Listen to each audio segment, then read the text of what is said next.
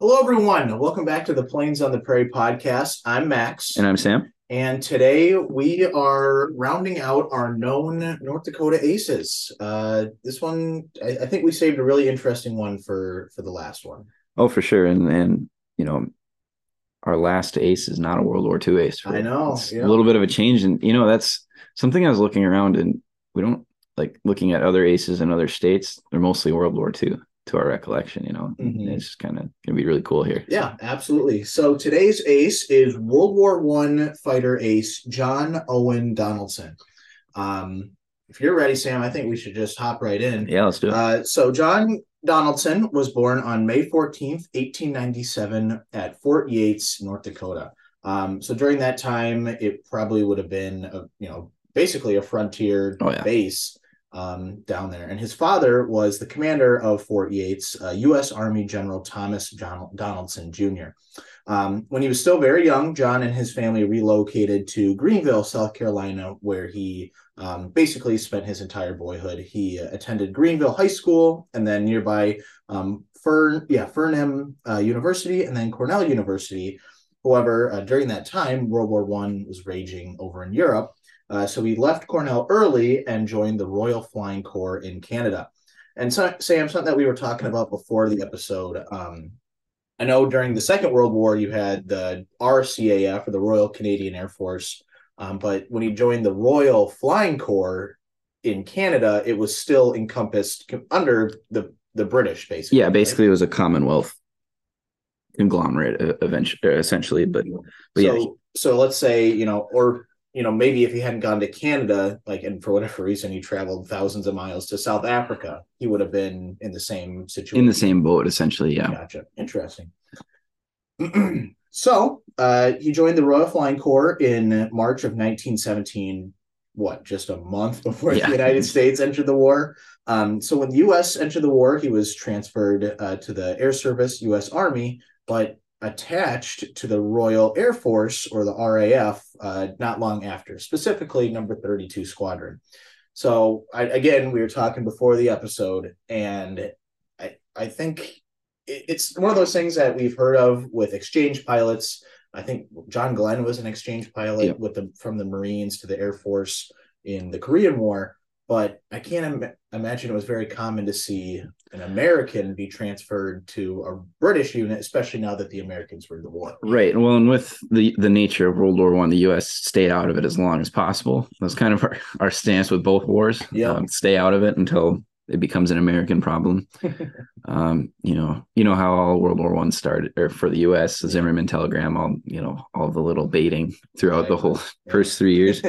um, but basically, we had a lot of pilots that had foresight or just wanted to get involved. We had the uh, Lafayette Escadrille with the French. A lot of pilots did join the Royal Flying Corps early, and the U.S. kind of turned a blind eye to that. There wasn't really anything put in place. Whereas, uh, like during World War II, you had a massive penalty for being a a member of a belligerent nation that wasn't the U.S. Really? Uh, but the U.S. also looked a blind eye to like the Eagle Squadron pilots and say, stuff. Yeah. Like that's why we got a couple in our you know tri-state area from that.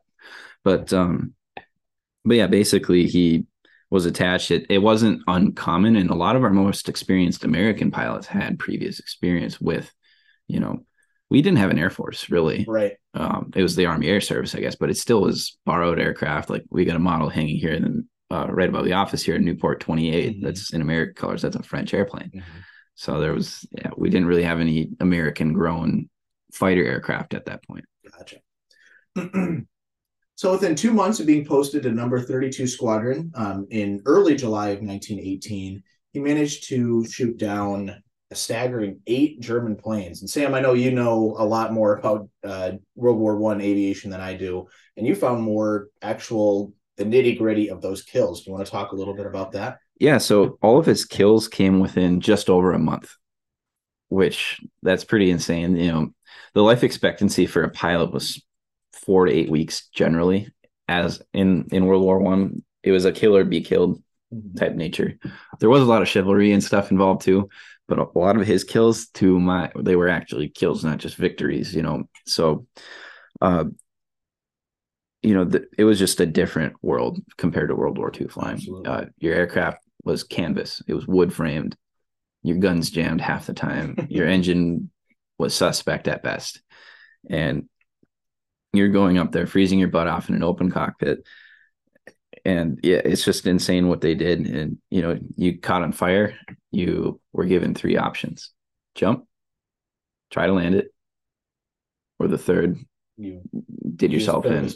Yeah. Yep, you had a service pistol required for that reason. It wasn't really to defend yourself on the ground. It was Just do you want an easier way out? Yep. So unfortunate, but it, it did happen a lot. of- and I mean, to you know, bring up a Hollywood movie. I assume you've seen Flyboys. I grew up watching that movie. Um, I think as you know, inaccurate as some scenes may be, I think it shed a perfect light on you know the brutalness of Yeah, World War there's a lot of humanity in war, Yep. and oh, that's that's something you know us nerds get.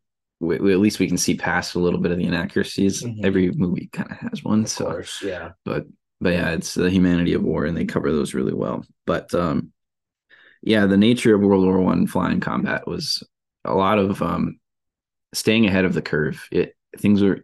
It was the first true, hundred percent land, sea, and air war. Yeah. Um, you had aerial combat pre in previous wars. You know, little localized conflicts in the Balkans, and you know, little t- pistol duels basically with say, Curtiss it pushers. yeah. and yeah. It's not really, not really counting. I guess. I Mhm. mean, the the aircraft at the beginning of World War One, the doctrine was they're used for scouting. They're army cooperation aircraft. You go, you go and look and and observe enemy lines. They weren't armed.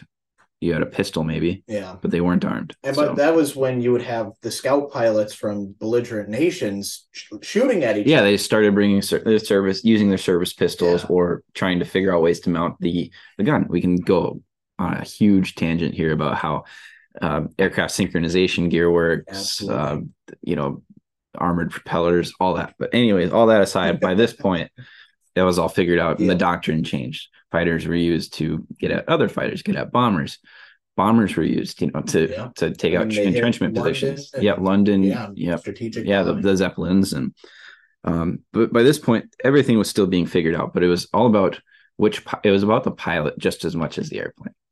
Uh, because you were learning new tactics and there was no Thach weave there was no you know You turn as you yeah. went, basically. yeah basically the Immelmann turn and stuff from there but um yeah his first victory anyways to get off that tangent of, uh, came on July 22nd, 1918. All these will be 1918. Uh, he shot down a Fokker, probably a D7 at this point. That's kind of what I was surmising. It was always called Fokker biplane. Mhm. So assume all of the Fokker when I say that will be a D7. And then uh, he got another one on the 25th. Then on the 8th of August, he got a scout plane. Uh, not really sure which kind. They weren't very descriptive. Could have been a Hansa Brandenburg D1. Could be a bunch. Mhm. There's a, a lot of There's a scout lot, planes. yep. Uh, August 9th, he got uh, another scout plane. That was there's three of them actually that were attacking, presumably another British scout plane. They wouldn't, you know, most pilots, if they had any sense back then, it was the tactic of, you know, don't enter a fight you can't win. Yeah, Uh, yeah, like well, you've probably seen the movie Red Baron, and Yep. that that's said in there like seven times. And um, but yeah, that was a true tactic. And then um, he on the 25th got another Fokker D7. The 29th, his um his last victory was a uh, was another Fokker, and that's a total of eight. So Wow. really impressive. Yeah, Um, almost a double ace in World War One. almost, yeah. And uh, you know, thinking about it, you know, the the most was 80 from Richthofen, Yeah. and yeah, really. So, so during my research, I found that he had driven a few into either the ground or just broke them up. Yeah, so I was kind of reading that too, sent them spiraling down or sent them out of control. Yeah, I'm guessing that's the equivalent of a probable. So he could have easily shot down Gotcha. more. But I didn't know if he was doing some acrobatics and the Yeah. pilots were like, "What?" and Well, and- spun out. there wasn't really a confirmed, you know, the scoring system of damage probable, confirmed, shared, all Yeah. that stuff really wasn't set at this point. If you shot it down, Yeah. or if it trailed black smoke. Yeah, I mean they'd right. had tally boards. You've seen that in Yep, movies too. I mean we're referencing a lot of movies here, but but um, there's tally boards of victories, and that was actually a thing. cool. So cool. So yeah, uh, on September 1st, 1918, he was shot down in aerial combat by another ace, this time on the Germans, um, Lieutenant Theodore Quant, if I'm pronouncing it Quandt, Quaint, Yeah. uh, um, who was assigned to Jagdstaffel 53 or Jasta 53. Um, I just I love how they say the old World War One German Oh, yeah. squadrons. Just it sounds sinister. Uh, so from there, um, oh, let's see here. I have. Um, he was immediately captured on the ground by German infantry, and uh, the next day, he and a companion uh, managed to escape. I believe they must have been at an aerodrome because it said that he tried to steal a two-seater um, and in the ensuing scuffle uh, was actually bayoneted by one of the German sentries. So I don't know about you, but I would have loved to have been the, a fly on the side of that Oh, yeah, airplane that would watch really- that go down. Yeah. Um, miraculously, even despite being bayoneted, he and the companion must have escaped into the woods or something because they got away. And they were on the run until September 9th when they were caught trying to, I think, swim across a stream in no man's land. Yeah. And again, uh, recaptured and sent back to um, uh, to internment. However, uh, just another couple days later, almost out of the Three Stooges, they escaped again. um, I don't know what security was like in 1918, but I'm just surprised he didn't get shot at or anything like. I mean, the bayoneting not surprising, but it's just but at, at on a second time, time. you got to think if you get bayoneted in World War One, you- you're already hurt, and now you're in no man's land, which is Well, and the you know how the field hospitals were back then, Yeah. and well, and the conditions. This, if you said a, a trench stream, uh, that's what I'm saying. probably If- nasty. If you're swimming in no man land water, that is disgusting. And if you have an open wound, I'm I'm surprised he made it that far. yeah, That's that's remarkable. much worse than Flint water too. Yeah. So, but yeah, he uh he and um, the same companion and then three other POWs managed to escape German captivity and worked their way to the neutral Netherlands, which I actually did not know was neutral during World War One Mhm. um, in October before the war ended. So uh, he finished the war, I believe, as a captain in the Air Service U.S. Army. And in October of 1919, while still in the U.S. or the Air Service, um, participated and won the U.S. Uh, Transcontinental Air Race. Um, and he was awarded the Mackay Gold Medal for that. So, you know, pretty, pretty big deal for, Oh, yeah. especially, you know, before 1920. That's, that's huge. well, and transcontinental flights weren't. Well, getting off on a tangent here. Have you heard of Vin Fiz? I have not. Uh, so it was a it was a Wright Model B. So the a little bit of a more advanced, if we want to say that, Yeah. a version of the Wright Flyer. And again, the Vin Fiz Soda Company is a guy. He uh, was sponsored by them, and he did the first transcontinental flight across the U.S. He had a, a train follow him with parts. He crashed dozens of times oh. and and made it all the way across California. And unfortunately, I mean, he he crashed and died about like 200 yards from where he actually finished his flight. Actually, But yeah, that that happened in 1911, so not very long yet, you know. yeah, for real. And aircraft didn't have the range, so he did multiple stops on this, of course, but but pretty insane. That is, a, yeah, Yeah. 1919. And to think the Wright Flyers flew what 16 years before 1903. A lot happened. Yeah, absolutely. So uh, in March of 1920, uh, then Captain Donaldson was given command of the 94th Aerial Squadron. Um, after the previous squadron commanding officer, uh, Captain Field E. Kindley, was killed in a crash. Um, like you just mentioned in your previous, you know, statement, seemed like aircraft crashes were the number one killer of. of Yeah, it was kind of a learn as you go with safety measures, and yeah, thankfully now we have a lot of those safety measures. Otherwise, I don't know if I'd be sitting here. Yep. um, so, uh, strangely, uh, Captain Donaldson resigned his commission from the Air Service in, I believe, the early 1920s. Um, and he went on to work for or become a pretty serious air racer and also the president of the Newark Air Service in New Jersey. So, um, get in on the ground floor of an Wow. airline, especially in the 1920s, as air travel's really starting to, you know, Yeah, it was a risky en- endeavor at the same time because it's it flying back then was not for not for the uh the the the, the middle class or yeah and, and just yeah it's it's a risky thing so absolutely. yeah Uh, so he continued throughout the 1920s as, uh, you know, it seemed like a stunt pilot, an air racer, just, you know, one of those like, do it all. Yep, basically. Yeah. And on September 7th, 1930, um, Donaldson was flying a Travel Air Whirlwind, if I believe, I, I know you probably know more about that airplane than I do. Um, at the American Legion Air Race in Philadelphia, Pennsylvania. And he'd actually just won the race and was performing some stunt maneuvers uh, you know, just aerobatics for yeah. the crowd. And something went wrong, and his plane went down and uh, crashed into the ground. According to eyewitnesses, it telescoped when it hit the ground. So mm. I would assume that that's the aircraft just. Yeah, basically like an accordion compressing. Yeah. And uh, miraculously, Donaldson survived the initial crash, but was very, very injured in the uh, the wreck and uh, passed away at a nearby hospital from his injuries. Um, he is buried in Winds. Oh, wow. Excuse me. Westview Cemetery in Atlanta, Georgia. So, um, you know, not. I think he was what thirty years old when he passed away. Yeah, thirty three. Thirty three. Yeah, so not too old. No, no, not at all. But I, I think a very fitting, you know, a fitting end to our North Dakota Aces series, and you know, oh yeah, interesting guy. Even if he didn't spend that much time in North Dakota, right? We well, still have him by birthright. So. Yeah, we have him. It's kind of yeah, we got a couple that barely qualify, but they qualify. They qualify. Uh, so now we'll move into the squadron. Um, number 32 Squadron of the RAF was formed on 12 January 1916 and first flew the Airco DH-2. Um, I saw a picture of one, and it looked like something that Leonardo da Vinci would have drawn up. Yeah, and they're they're very kite-like. Um, the the airco aircraft were, you know, the the thought of those was um, you didn't have synchronization gear was uh, first actually through the Germans. The they they introduced it first with the uh, Fokker Eindecker. You, you probably are aware of that the the monoplane. Yep. Yep.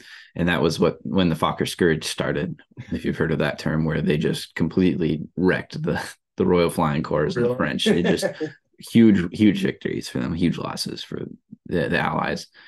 Um, and uh, you know, you had uh, Roland Garros, the French ace with the armored prop at that point, but it was just the Airco was hey, we don't have to fire through a prop. Yeah. So we're going to use this. And, and the pusher technology was pretty popular back then too. So speaking on the the Fokker Scourge, as you said, um, how did these early pilots, especially German pilots, get to be so good? Was it just I, I assume because well, in World War II, you know, the leading German aces almost exclusively got all their 200 kills on the Eastern Front. Yeah, and you can argue German Eastern Front kills and a lot of their early war successes were due to their high quality of pilots because a lot of them started pre-war. They were part of the hidden air force, you know, yeah. and um, but a lot of their victories are against very obsolescent aircraft. Uh, think about going against the, the Poles who held their own really well for what they had. They had uh, PZL, P7, P11, P24. You know, just not very comparable to a 109. A lot of those type of aircraft, the same with the Russians, Barbarossa, I-16s, I-153s, stuff that can't yeah. compete with a 109 gotcha. or even a 190 later, a little bit later. Um, World War One German pilots, they they were yeah, they were they, just that. They were learning with with everything, and um, you know, you have the false sense of or the false you know image of a pilot being an individual. Thankfully, you know, the air combat isn't that way really. I mean, if it was that way, there'd be a lot higher death toll. Um, because you know you you hunted as a group. The Germans never were on their own on purpose, and it was all about tactic sharing. The Germans just did really well. You had some standouts. I mean, you had the heroes that stood out, and they were public figures mostly for pop uh, propaganda, like mm-hmm. Max Immelmann, and um, you got uh, Richthofen, yeah. Goring, Udet, all those you know high profile, the ones, know, the ones everybody yeah. knows. Yeah. So it was it was very much a tactic share. Gotcha, gotcha.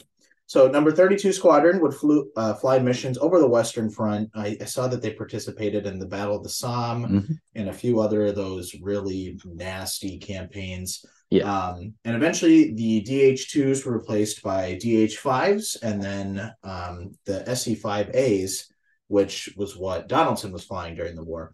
Um, at war's head, at, wow, excuse me. At war's end, um, they returned to the UK and were deactivated in December of 1919. I I, I believe they were reactivated interwar, They were, yes. um, flying Hawker Hurricanes and yeah, they even like got snipes Oh, after really? they were reactivated, which is a World War One era, you know, aircraft. So at 19, I think 1920 or 21 when they were reactivated, it was yeah. So it was kind of you know still that transition period. Sam, I feel like you could do a five hour long episode on every interwar plane. I don't know if people would want to listen to that though. But yeah, really interesting. And in the we'll get into the SE five, I suppose, in a little bit. Yeah, Yeah. absolutely. Um, and I know during the Second World War, they flew uh, combat missions early on in some of the more lesser known campaigns. I think they were one of the squadrons that escorted uh, Fairey. Am I saying that Fairey swordfish?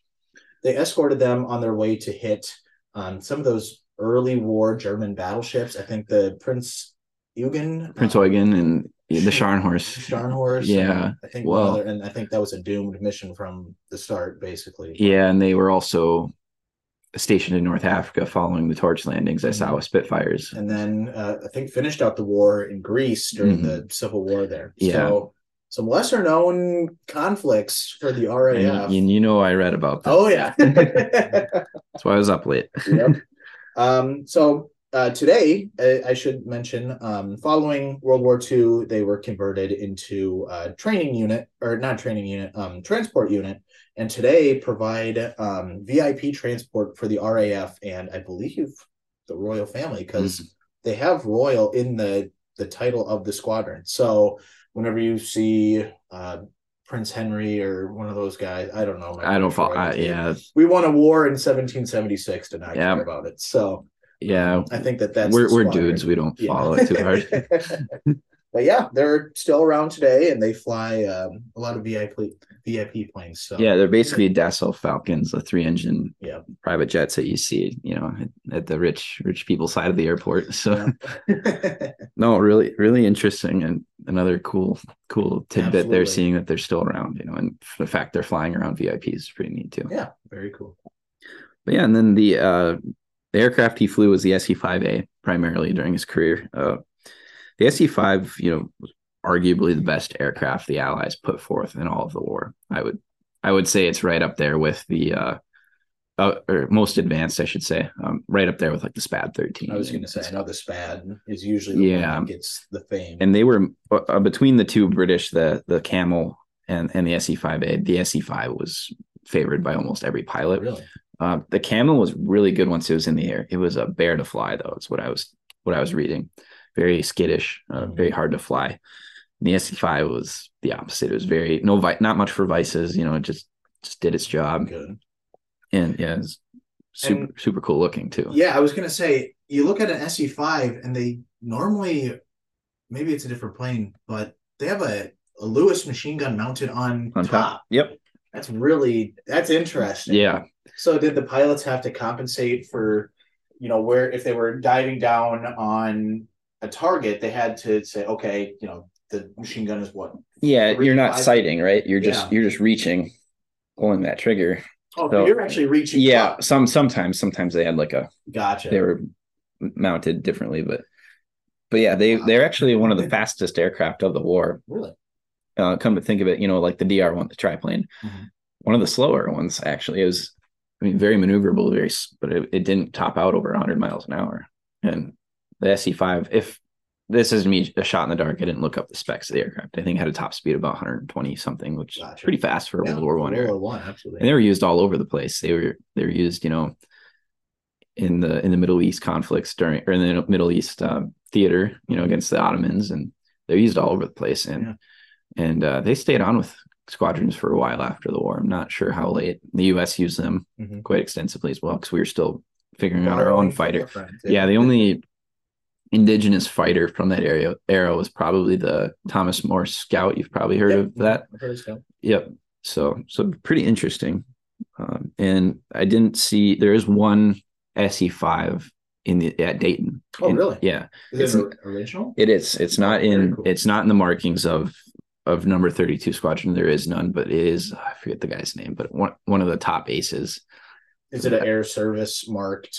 It, is it it's it's RAF? Mark. He was attached to the RAF. It's marked up as this guy. I think he had it was less than it was less than um uh, Rickenbacker, but one of the top aces for the U.S. during the war. Which, if you think about it, Rick Rickenbacker, you get you get 26 kills, 27 high 20s kills in in two years of involve less than two years of involvement. It's, or yeah, it was a little less than two because yeah. they joined April 17, the war ended November 18. So I just I, I have to imagine like when you hear about these pilots shooting down um you know 26 planes in that amount of time or going back to our first day scrappy bloomer shooting down five and 15 minutes I, I like are they just lining up in front like a carnival game it's it's something they that, must have paid them you know? yeah. So uh, it just it's one of those things that i i can't i've never been in that situation and I no hope, hope never, never hope we don't have to. But it's like it's it, it's just it, it's you'll, you'll never see it again though. Yeah. I mean yeah with i mean even the pilots won't see it again if they're the ones doing it because everything's beyond visual range exactly. at this point and it's it's a different time and it's it was really fun to research. I mean, I learned a lot doing yes, this episode. I don't I know much too. about World War I, One compared to World War Two. So I I agree. Um, I I think this series did a lot for me to really appreciate you know some of the guys that came before us mm-hmm. in you know World War Two, World War One, and Donaldson's case. Um, it's you know it, it's been a rewarding experience and um, if we do find any more North Dakota Aces, we will include them um, in this series. But for the meantime, I think we are going to take a bit of a break uh, just with the holidays coming up. Um, and then, like Sam mentioned, this was this North Dakota Aces series was a lot of research. Yeah, I mean, it's been about two and a half months of straight putting these out. I mean, we had a couple two week breaks in there, but you know, I was to research further yeah, on exactly. our episodes. So um, but we still will be putting out videos for you guys. We actually have something exciting, you know, a couple things exciting coming up yeah. for you, and we're really, really pumped for those and more, more of the video format. But you know, for now, we're going to like, like you said, take a break and we'll figure out some more topics, yeah. and we'll probably shy away from a series for now if we do any episodes coming up before the end of the year. But they'll be they'll be fun to research Absolutely. regardless. They always so, are. Yeah, I, I I love it. I you know, I, I think I speak for both of us. If any of us didn't enjoy it, we wouldn't be doing the podcast. Right. So, yeah. Well, with that, uh, thank you guys for giving this one a listen. Um, let us know if there's any topics that you want us to cover when we get back to doing, um, you know, podcast episodes in a month or two. But yeah, for sure. And then uh, check out all the new uh, thumbnails that Max has made. They're yeah. all they're all at least on YouTube. They're all up and they're very eye catching. I mean, um, my my dad was here well for your Mustang Mania event here at the museum on Tuesday. My dad was commenting. He's like, "Is are those the new thumbnails? Did you come out with new thumbnails?" And I was like, "Yeah." And he's like, "Did you make them?" Nope. was, and he, he, uh, they're eye catching. I mean, yeah. Uh, just seeing like even on our view counts, it goes up with yeah, our thumbnails. well, yeah. Awesome. All right. Well, thank you guys for tuning in and have a great rest of your week. All right. See you guys. Thanks.